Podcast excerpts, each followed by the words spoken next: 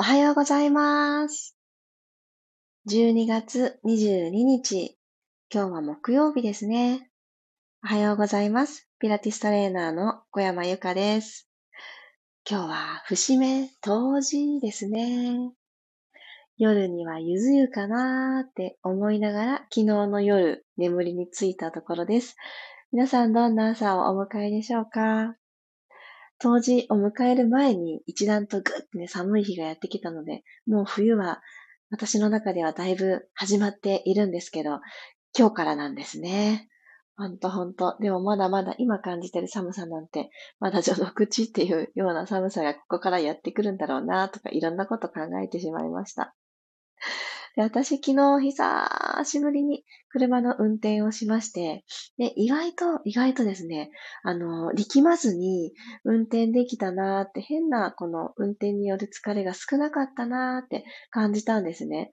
で、まあ、行きと帰りとで、まあ、渋滞とかもあったりとかで、まあ、2時間くらい多分ハンドル握ってたのかなって思ったんですけど、で、何がいつもと違ったかなって思ったら、この冬はですね、私肩周りを結構しっかりケアするというか、動かそうっていうのを意識的にやるようにしていました。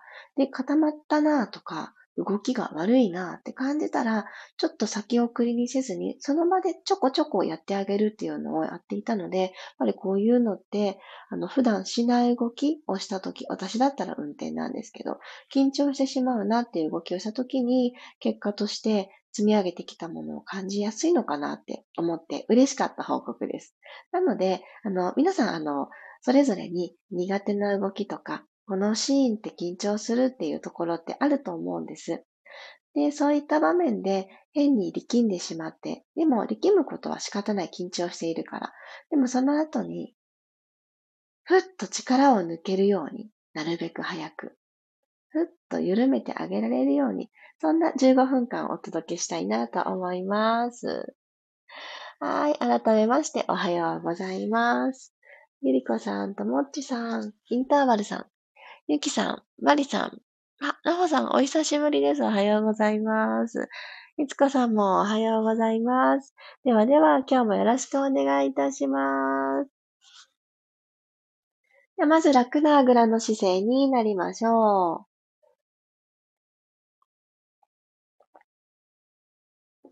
そしたらですね、右の脇の下に左の親指をぐっと差し込むような感じにして、親指が今差し込まれたと思います。よえっと、残り4つの指、人差し指から小指までを、この腕の後ろ側を掴みに行く。ちょっとこのもたっとしてしまうところ、はみ肉ゾーンって言われるところですかね。このあたりをちょっと掴みに行くような感じにしてください。お洋服の上からで全然大丈夫です。で軽く右の肘を曲げたら、そのままぐーっと肘を後ろに引いていきましょう。そして、また前に戻ってきます。呼吸と合わせながら、吸いながら後ろに肘を引いてください。掴んだままです。はぁ、吐いて戻ってきます。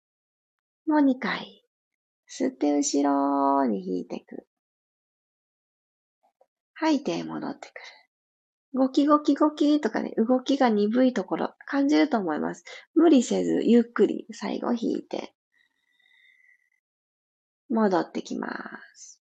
今度は手の付け方変えますね。左の手の、今親指差し込んでもらってたと思うんですが、チョップの手にして、人差し指から小指までを脇の下にさっとこう下から突き上げるように差し込みます。そして残った親指は肩の前側、肩の骨の内側にキュッて当ててあげてください。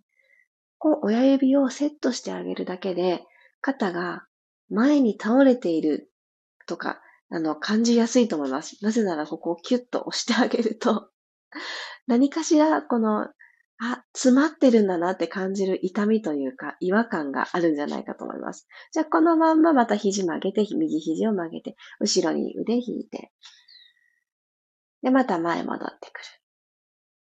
そう、突き上げておいてくださいね。脇の下を4本の指で突き上げておく。後ろに引いて、戻ってくる。もう一度行きます。はい、OK です。じゃあ右手、左手楽にしてください。さあ、右肩と、まだ何もしてあげてない左肩とで、この腕の感覚、軽さ、ちょっと違うんじゃないでしょうか。こんな感じで、あの、私が日常的にコツコツリセットで取り入れているものはこういったことなので、もしかすると、あ、これならやりやすいって思ってくださる方もいるかもしれないと思ってシェアしています。では、左の脇の下にも、右の親指をぐっと押し込んで、後ろのお肉をつまむようにしていてください。左の肘軽く曲げたら吸いながら後ろ。吐いて前戻ってくる。この肘が通る軌道は、この体側からあまりかけ離れていかないように、つまんでいる、掴んでいるこの右手をスーッとこう、触れながら、後ろに引いたり前に戻ったりをしてあげてください。はい、OK。じゃあ今度手を変えましょう。チョップの手を差し込んで、親指を肩の前、前側の肩のとこの骨のところに際に差し込んだら、ああ、ここも押し込むだけで気持ちいいですね。よいしょ。後ろに肘を引いて、戻ってきます。これは胸の筋肉を、あの、正しい位置に吊り上げてくれる、そんなイメージの、ここに小胸筋っていう筋肉がいらっしゃるんですけど、この人、あの、何でも筋肉って骨についてるので、骨の際が硬かったりしますと、なかなかこの本来の動きがしづらくなったり、ちょっとちっちゃな動きになってしまったり、またまた動かすときに痛みが走ったりとか、いろいろ、あの、起こってほしくないことが起こっちゃいます。なので、この骨の際に親指セットして、肘動かしてあげる。すごく簡単だけど、すごく体にとってはありがとうな動きがてんこ盛りです。OK。左肘もいい具合にほどけてきたと思います。肩周りがちょっと楽ですかね。そしたら、お祈りポーズしてください。ご自身の手と手、指と指を絡めた状態で、手のひら合わせてお祈りするみたいな感じにしてあげてください。肘と肘をピタッとくっつけます。はい。このまんま、肩をぐーっと持ち上げてください。耳たぶの方に向かってぐーっと持ち上げる。で、そのまんまストーンって力抜きます。もう一度持ち上げます。ターンと下ろします。今度は持ち上げたら、この肘なるべく合わせたままぐるっと肩をちょっと後ろに回しながらストーンって力抜いてください。肘合わせたままなので、あんまり大きくは動けないと思いますが、それで OK です。もう一度。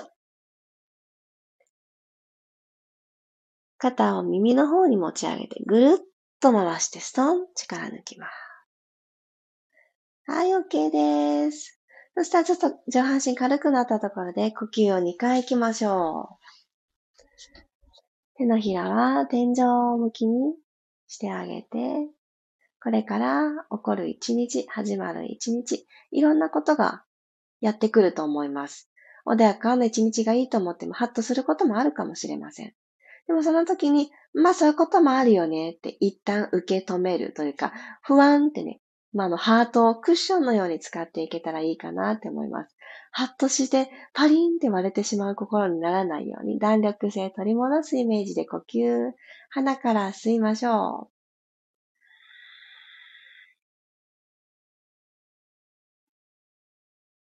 口から吐いていきます。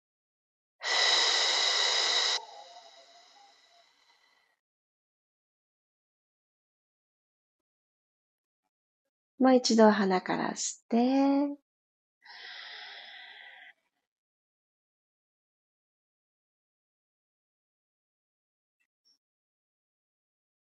口から吐いていきます。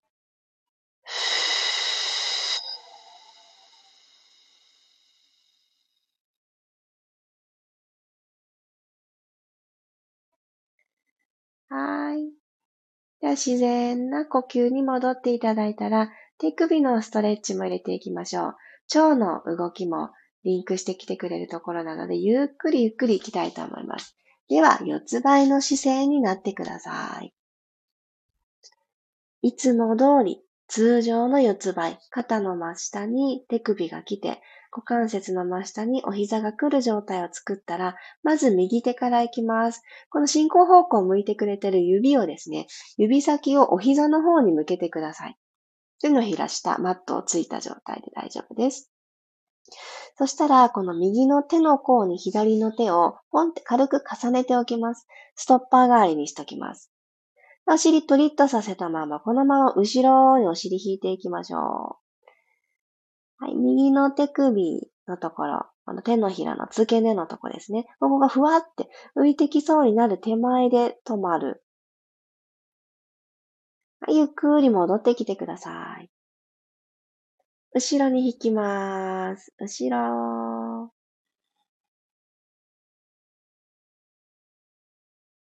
はい、手前に戻ってきます。後ろに引いて、ゆっくり戻ってきましょう。OK です。そしたら、左手に同じことをしてあげますね。左手も指先がお膝の方を向くように、で、ついていただく手の位置もお膝の延長線上にあるといいと思います。右手を軽くふわっと乗せていただいたら、そのままお尻後ろに引きましょう。右手と左手とでこの倒していける角度、結構違ったりするものですよね。意外とよく使ってる利き手側とか、そういうことに気づいたりする方もいらっしゃると思います。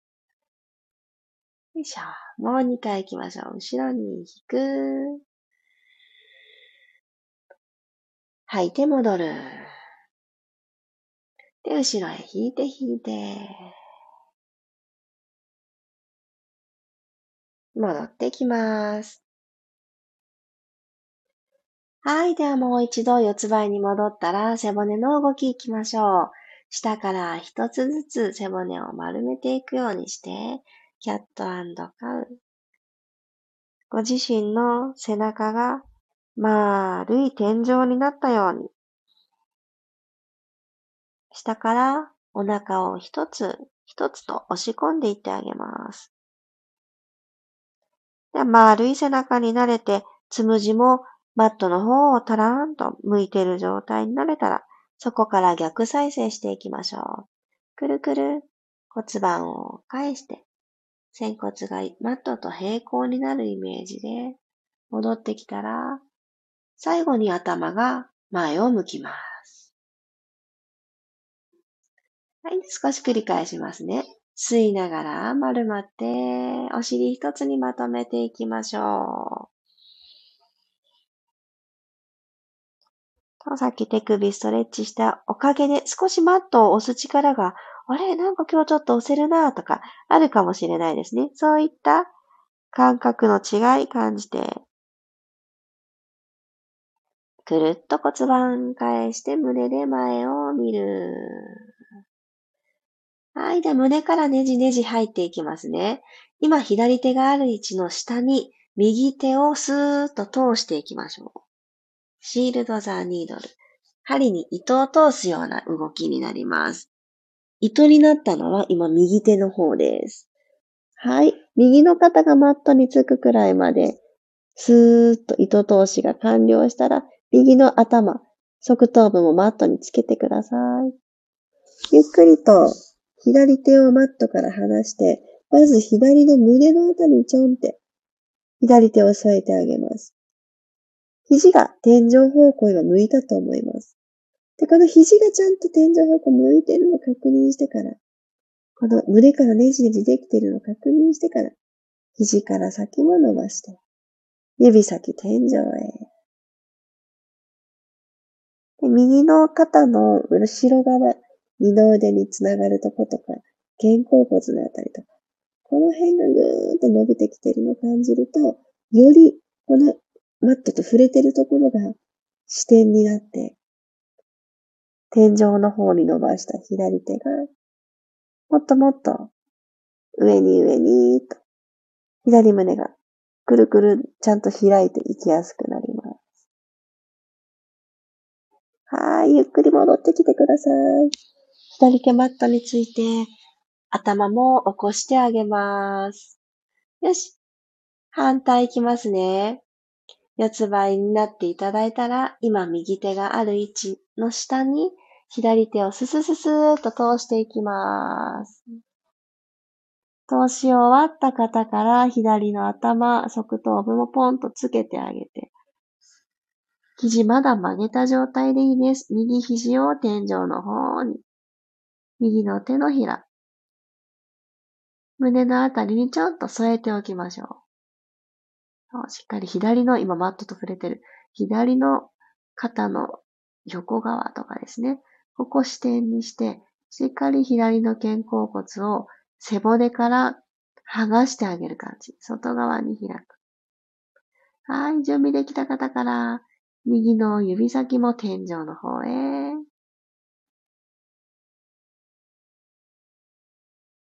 じわじわーと伸びていくところを感じて。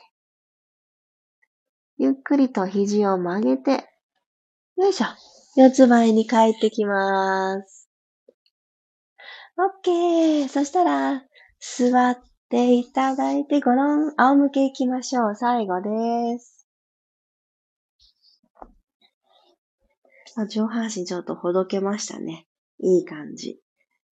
よいしょ。では、お膝を軽く立ててください。足と足の幅は拳一つにしたいので、一旦みんなでピタッと足を揃えてから、拳一つはこのくらいだよねっていうところに足幅を開きましょう。そして同じ幅でお膝とお膝の幅も整えてあげてください。はい。では骨盤が床と平行になるように少し骨盤周りほどいていきますね。息を吸います。はーっと吐きながら腰とマットの隙間を全部埋めていきましょう。アルファベットの C のように後ろにカーブを描いて骨盤を後ろへと傾けていきます。今マットと触れ合ってくれてる腰と言われるところ。そしてここってハミ肉ゾーンとか言って言われますよね。ここも腰の、腰の肉たちとかってね、言われるとこだと思うんですけど、ここスッキリさせたいよってなったら何をしてあげたらいいんだろうってなると、この意識的にマットとの隙間を埋めていく。でもこのまま埋めた状態で前のこのお腹の前面触ってください。少し奥の方が硬くなってる感覚ありますか？跳ね返されるようなものが奥の方にいる。で、ここでしっかり腰のお肉たちのところですね。腰でマットをキュッてね、捉えに行く感覚。これでこの腰周りってだいぶスッキリしてくるんですね。なので、なんとなく骨盤を後ろに倒しただけってならないように、ちょっとプラスして、腰でパッと掴みに行くぞって、そんな感じで倒してあげると、一石二鳥です。よし、戻してきます。手のひらギリギリ1枚の隙間を腰に与えてあげてください。これが骨盤床と平行。ちょっと行ったり来たりしますね。吸いながら後ろに傾ける。捉えに行く。吐いて前に戻してくる。戻りすぎたら腰が今度反れてきたり、お腹が抜けたりしますので、微調整大事です。もう一回、吸いながら後ろに傾ける。首の後ろ長いまま。吐いて前に戻してきます。ちっちゃなちっちゃな動きです。右足をふわーっと天井の方に持ち上げてください。まっすぐ、ポイントの足でいきますね。はい、吸いながらゆっくりかかとスレスレの位置まで下まで下げていきましょう。軸にしてる左足、親指の付け根、内くるぶし、内ももを意識してゆっくり上げていきます。吸いながらダウン。ゆっくりゆっくりゆっくり下ろしてくださいね。吐いて、アップ。吸いながらゆっくり下ろします。スレスレの位置で止まる。左の膝パカッと割れてないですか？戻ってきます。足入れ替えましょう。右足をマットに下ろして、お疲れ様って下ろしてあげたら、左足ふわっと持ち上げて、膝も伸ばす。つま先ポイント。いきます。吸いながらゆっくり左足をマットの方に下ろしていく。骨盤ずっと手のひら一枚の隙間のニュートラルです。戻ってきます。ゆっくり戻ってくる。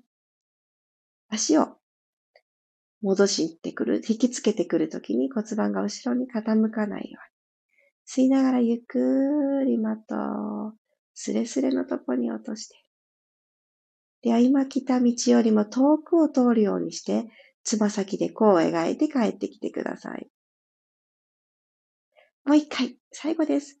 吸いながら遠く遠く遠く、できるだけ足を引っこ抜く感覚で遠くで弧を描く。吐いて戻ります。ふーゆっくりと足を下ろしてください。はい、お疲れ様でした。このまま横になって少しお休みされる方はそのままどうぞ。起き上がる方は頭が最後になるように手を上手に使いながら起き上がってきてください。じゃあ、はい。あ、おはようございますが続いてる。今日は久しぶりな、あの、アイコンがたくさん目に入って嬉しいでございます。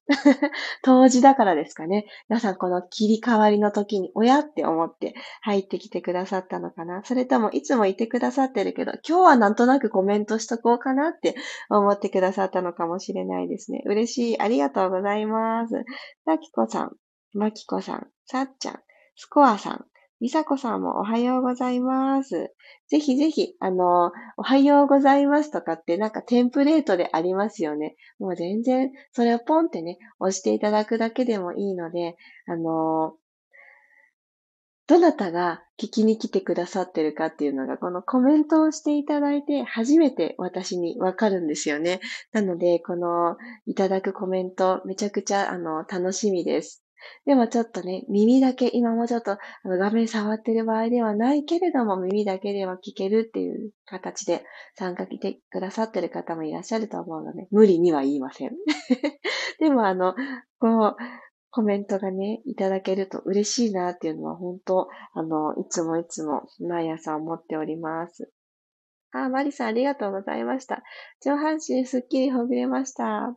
そう、マリさんが少し前にコメントで、あの、一日運転をしてたのでっておっしゃってた日があったなってふと思い出して、あ、私も一日ではないんですけどね。まあ、時間にさ、たった2時間なんですけど、私の中でだいぶレアな時間だったので、やっぱり固まるよね、きっとって思い、思いながら、あの、乗っていたんですけど、いや、そうでもなかったなっていうのは、うん、まあ、こう、緊張って、緊張しようと思って緊張する方ってきっといないと思うんですけど、緊張なんてしなくても大丈夫大丈夫って思っても、なんだかうまく力が抜けないなっていうのがよくある日常のケースだと思います。